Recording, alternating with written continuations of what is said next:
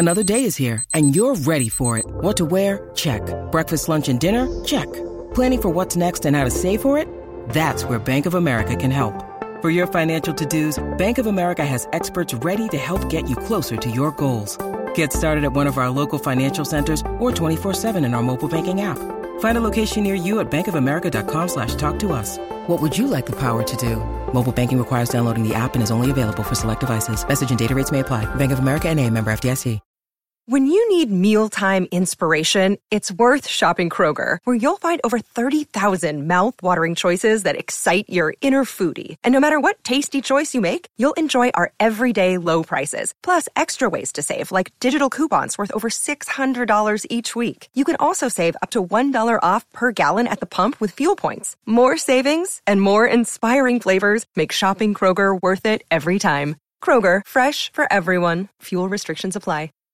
TCL is a proud sponsor of the Score North Studios. Enjoy more of the things you love with TCL. Get in the know, nonstop Vikings talk. It's Purple Daily on Score North and ScoreNorth.com. Hey, everybody. Welcome into Purple Daily. We've got an offensive line battle update, a training camp, in air quotes, training camp offensive line battle update, which we'll give you here after we thank Federated Insurance for being a partner of Purple Daily. If you own a business, this is not the year to feel uncertain about your protection and about your pandemic plans and HR, communication, et cetera, et cetera. Federated is here to help business owners just as they have been for over 100 years through good and bad. They are here to offer protection and all kinds of tools. You can find more information at federatedinsurance.com. And remember, at Federated Mutual Insurance Company, it's our business to protect yours. All right. Welcome into Purple Daily. Phil Mackey, Judd Zulgad, Declan Goff. You can find this show in one of two main ways podcast, Purple Daily Podcast, Apple, Spotify, and ScoreNorth.com, and the Purple Daily YouTube channel, which is part of the Score North umbrella, youtube.com slash Score North. We would appreciate uh, any love you could give us either in the form of a subscription on YouTube or a five star rating and positive review. help spread the word about this show. And now the Vikings have uh, have the full team minus the COVID list guys, and they are going through various workouts in preparation for the season. There's still a lot of uncertainties in terms of whether or not logistically this thing can be played, but we're going to go forward as if the season is full go. And and there are camp battles to be figured out without preseason games. And Judd, the first one off the bat here, offensive line, we have our first major piece of information about offensive line position battles. The Nuggets are just starting to roll in. This is uh, this is interesting. This is from the Star Tribune here, Mark Craig. And I'm just going to read here and then we can dissect. An NFL season muddied by the world of COVID 19 has forced some pragmatic clarity along the Vikings offensive line. That's what jumped out Wednesday afternoon as offensive coordinator Gary Kubiak served up this tray of newsy nuggets during a Zoom video call with reporters. Here are the nuggets. Yes. Riley Reiff will stay put at left tackle. No experimentation at guard. Okay. We've kind of been saying that, right? If you're gonna, if it let's let's go, you know, Reiff and Ezra Cleveland. Um, if Yeah. you want to make Cleveland comfortable at tackle, well, but he's a rookie starting in the NFL for the first time, and then But would move fair- to guard. but in fairness to Reiff, if you're going to move him to guard, you probably need, needed OTAs and Correct. the camps and training camp, and you're not really going to have that. So, in fairness to Reiff, allowing him to play a, a position that he's not bad at Yep. is probably most fair. And so, you know, just in general, you haven't been able to do practices and OTAs and mini camps, and you're not going to have preseason games. So, what are the two most important positions on your offensive line? Left tackle, right tackle. Let's just leave those guys. Let's just start there. Leave those guys. The Vikings have said that's what's happening. Uh, Reiff's heir apparent rookie second round draft pick Ezra Cleveland is competing for the starting right guard position vacated by the release of Josh Kline. He is behind, Ezra Cleveland is behind Dakota Dozier and Aviante Collins for now in that battle. The line's three other incumbents, right tackle Brian O'Neill, center Garrett Bradbury, and even embattled left guard Pat Elflein will all start. Okay. Let's play a game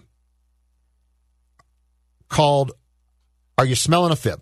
Okay. Because this is all Zoom stuff, right? Like we are literally being told instead of going out Like and watching game show music. practices. it's welcome to Are You Smelling a Fib with Mackey and Judd. So we are relying on Coobs on a Zoom call without watching practices or walkthroughs to be telling us the truth. So I'm going to ask you Phil, to start off with. With what you just read me, are you smelling any fibs?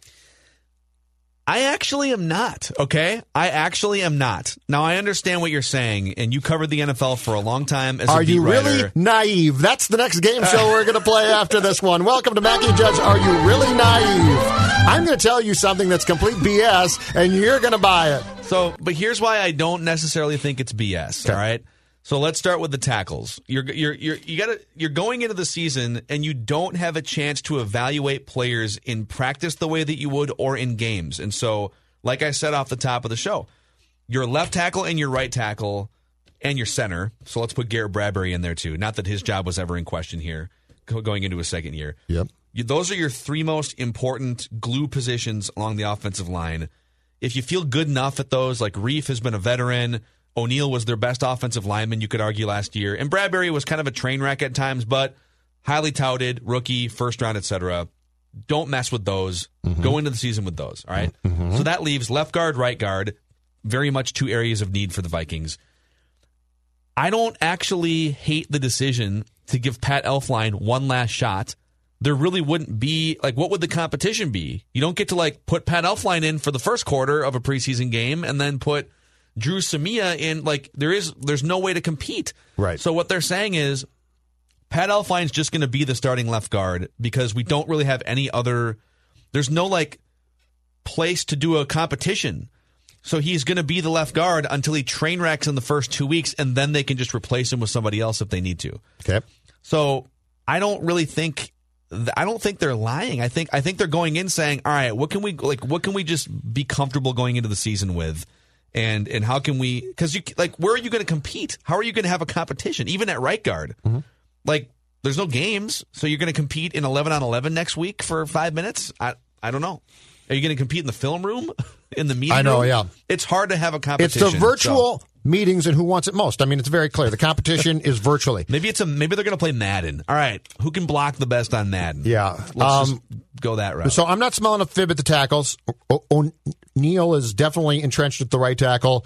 Uh, Reiff, I think that if you were going to make a move, you would have had to have an offseason program, which you did not. And so he's going to be the left tackle. And you know what? That's fine. And Coob said, I can even do more to help Reiff out. Don't know exactly what that's going to be.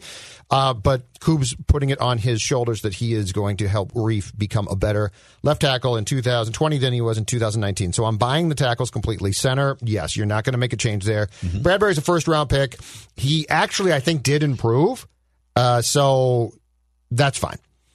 he was not a good pass blocker. He was not, It but was I rough. believe I believe he did improve a little bit fr- from the guy who was picked up in Green Bay and launched into the third row and accidentally did a Lambeau leap, despite the fact he had no intention of doing leap. Set the bar low early in the season to keep keep your job. Okay, so I think those three positions are set, and I think that's absolutely fine. The guards, I'm a little bit more suspect of what Kubiak is telling us. Um, one is I think that they are going in with what you said, which is at left guard, we can't really stage a competition. So we're, we're going to say it's Pat for now, and it is going to be Pat for now, but that does not assure Elflein of starting for a good portion of this coming season. But I have if this is true, I have a major bone to pick with the coaching staff. Okay, so this isn't just smelling a fib. This is more. Are you serious? The game show called "Are You Serious?" So Should we fire up some more? Do it. Are you serious? Uh, Judd Zulgad. Are you serious, Coobs and Zim and Dennison? Um, that is the Ezra Cleveland end of this component, and hear me out. It sounds like from what Kubiak said and what Mark Craig uh, wrote and, and interpreted as in today's Star Tribune, that they said that Ezra Cleveland is being coached up at right guard. Okay, Yeah. In fact, just for the for the purposes of having the full quote here, Mm-hmm. asked if he has already tabbed four of the five starters up front, Kubiak said, "We got four of those guys back, so we go right back with them." And right now, Dakota, AC, Aviante Collins, and Ezra are kind of working at the other spot. What do we got? About six weeks to play a game, so we got a lot done. And he did not mention Dru Samia at all in this entire conversation. yeah, which is very weird. So is actually if you break down that quote, he says we got four of those guys back, so we go right back with them. Is he is are we just left to assume that Elflein is going back to the left guard spot. Right, that's what we're left to assume. Or or is he? Have they made? Have they moved Elflein to the right Well, guard without telling us? okay. And now, because Ezra Cleveland has played on the left side of the line for his entire career, and right? thi- and this is my problem. If the quote is open for interpretation, if they are saying that they're working with, it's open for interpretation with Mackey and Judd. Hey, we'll be back after this. Uh, if they are working Elflein, if they have moved him to right guard and they're working Ezra Cleveland, who is a left tackle at left guard, I sign off on that and say, for now, that's absolutely fine. If the interpretation of the quote is that Ezra Cleveland is working at right guard, what are you doing? Yeah, I don't- I don't because here's why. Yeah. Here's why. Okay. You're a left tackle. You're a second round pick. You have no off season program to speak of. You're going to be moved potentially to guard. I get that. I accept that. But I've always got, gone back to a conversation that I had with a guy that the Vikings acquired from the Eagles years ago, Artis Hicks, in Oh, training man. camp, and I did a I did a story on him because he was being moved uh, guard to guard. He he was being flipped from left to right guard by the Vikings, and I said to him, and I went into my conversation with Hicks, assuming that okay, it's guard, right? You you play guard, you play guard, and he told me spend the rest of your day today writing with your left hand and get back to me about switching positions. Yeah. Because your brain functions and all of the things you do have to be reversed if you go from the left side of the line to the right or vice versa. All right. So if you're asking, and we don't know for sure, but if you are asking Ezra Cleveland, hey, can we, without any real on the field instruction yet, can we just move you to right guard and you've played the left side the majority, if not your entire football life? That to me is a weird ask. It's a bad ask. And look, if you're not, if you don't want to play Cleveland flat out and you just say, if we put him in day one, it's going to hurt him. It's not going to help. He didn't have OTAs. He didn't have really training camp. He certainly didn't have exhibition games, right? So you just say, we are going to earmark possibly playing him at some point in 2020, or hell, Reiff's going to be gone after 2020, Phil. So he's going to step in at left tackle in 21. I say it's not ideal, but Yeah. go, but do that. But if you're having him flip sides of the line, that to me is a weird, weird ask, and I'm very curious to see when practices do open up. If we see Cleveland at that right guard spot, I'll flat out say right now, I think that's a mistake. unless it's it's a mistake unless they've decided long term they think he can be a right guard. If they have long term plans for him to be on the left side of the line, particularly at left tackle Yep. at some point, I wouldn't mess with this. I would just have him be the backup. All right, your your left side of your line is Reiff and it's Pat Elflein. Yep. And Ezra Cleveland is the main backup on the left side of the offensive line. I wouldn't mess with the right side. I'm with you on this. I wouldn't mess with the right side for Cleveland in, in a rookie season with no chance to work out really against, you know, preseason competition or anything. Right. Unless you had made the decision to move him to the right side long term. But you don't you don't draft a left tackle who you like in the second round to move him to right guard long term. unless I agree. Like, that would be Uh, uh, very surprising to Unless. I'm just throwing this out. Yeah, like, no, I get it. Unless they identified him as something other than a left tackle when they drafted him and just didn't say anything publicly because why would they? Yeah. If they said, actually, you know what? We like you as an offensive lineman, and we and we think you can make the transition, and we actually need you over here. But long term, they need a left tackle because Riley Reiff's not going to be on the team next year unless he takes a massive restructure and pay cut. My question, I guess, off the Zoom call done by Kubiak is: Did Kubiak not volunteer up the potential information that Elflein actually has been switched to right mm. guard to compete there? And Yeah, that, that and that, by the way, would make the most sense. And I don't think that Elflein has a long term future on this line. I really don't. And so if you if you were to tell him, okay, it's going to be tough, but you weren't that good of left guard, right? So we'll try you at right guard. It's not perfect, but I get that. So I think the most sense would be if we find out when practices do open up that the depth chart is more like Reiff, Cleveland at left guard, Bradbury, Elflein slash what, Samia, Aviante Collins, all of those guys at the right guard, and then O'Neill at right tackle. Yeah, it's a boy. It's it's just a, it's kind of a rough a rough list of options here. You know, like they did, they just don't have anyone. Brian O'Neill's about the only one on that line that you would say has a chance to be considered like above average consistently going forward because Riley Reiff is kind of coming down the mountain age wise, and he's had some injury issues. So that offensive line, like I get that they're putting stock into Garrett Bradbury as a high draft pick, and they're hoping that he turns the corner. Better turn the corner. He's a first round like, pick. if he doesn't turn the corner, there uh, even even even just going into the season as is right now, you're really hoping that four guys figure it out because Brian O'Neill has already figured it out, and I and I and I include Riley Reiff in this conversation just because his play has eroded a little bit the last couple years. Riley Riley Reiff is not going to figure it out to use your term. I think what Kubiak is hoping is that he can put Reiff in advantage enough advantageous situations enough to make him successful. And I do I think the key with the Reiff conversation is he's certainly not a train wreck. Um, so it's not it's not uh, T.J. Clemmings like, which was just unplayable. Um, but I also think that what you hope is that Reiff can continue to play well enough until he gets the baton to Cleveland. Yeah. Uh, also, too, in this whole discussion about making guys comfortable in a tough offseason where you don't get to work out, and there's been some discussion, you know, if Ezra Cleveland is is a left tackle, then would you move Brian O'Neill to left guard? And it is worth noting that that that uh, Riley Reiff has played eight or nine years in the NFL, eight years, I believe it is, 2012, and he's never played a snap at left guard. So that's also a stretch to just assume that Because he Detroit took him from left to right tackle, correct? Uh, Detroit had him playing right, so he played left tackle for, for as a starter for three years, and then his last year in Detroit, They drafted he, was the, he somebody. was the starting right tackle. Yep. The Vikings took him, moved him back to left tackle, uh, to left tackle. He's ne- but he's he's never played a snap at left guard in in the But regular how do you do? Career. And th- this goes across the league, of course. But how do you stage competitions? You don't. You, you just it's damn near impossible. You you can't. I mean, I mean, how much value do you? They're going to do eleven on eleven practices in you know the the Twin Cities Orthopedic Performance Until Center. COVID starts to spread, yes. Yeah, that's that's a whole nother You know, good luck with those. discussion. But they have to go through some of those workouts, and so this is why to go, to go back to the beginning of the discussion.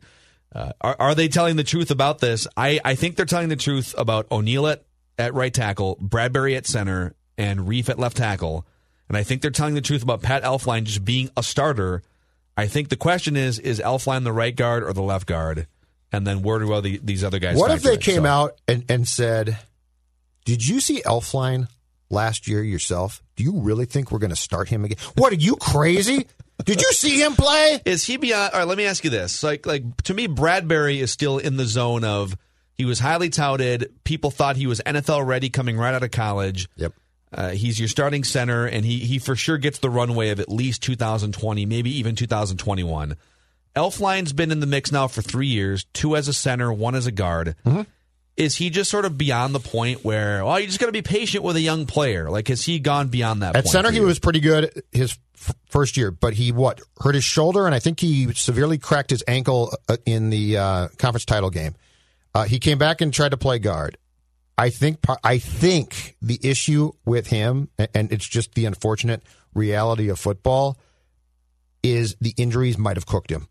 I just don't know. He doesn't. He has never been close to the same guy, and I think he's a tough guy, and I think he plays. I I think he wants to be successful. So this is not uh well, what's going on with Elflein?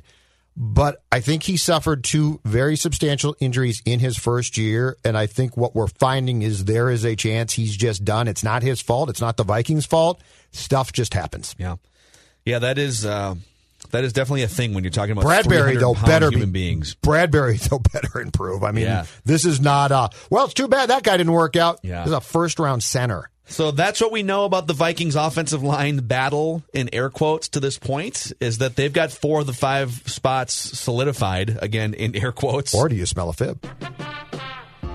Coming up next on Do You Smell a Fib? On the yep, on the hot. Rocco Baldelli says Josh Donaldson's going to be absolutely fine. Do you smell a fib? Uh, that's a wrap on this episode of Purple Daily. Thanks for hanging out with us, and we will see you next time. The South Dakota Stories, Volume 3.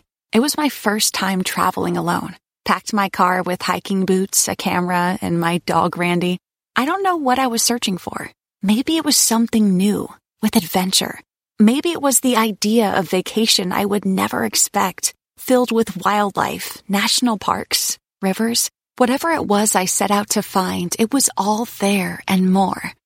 Because there's so much South Dakota, so little time.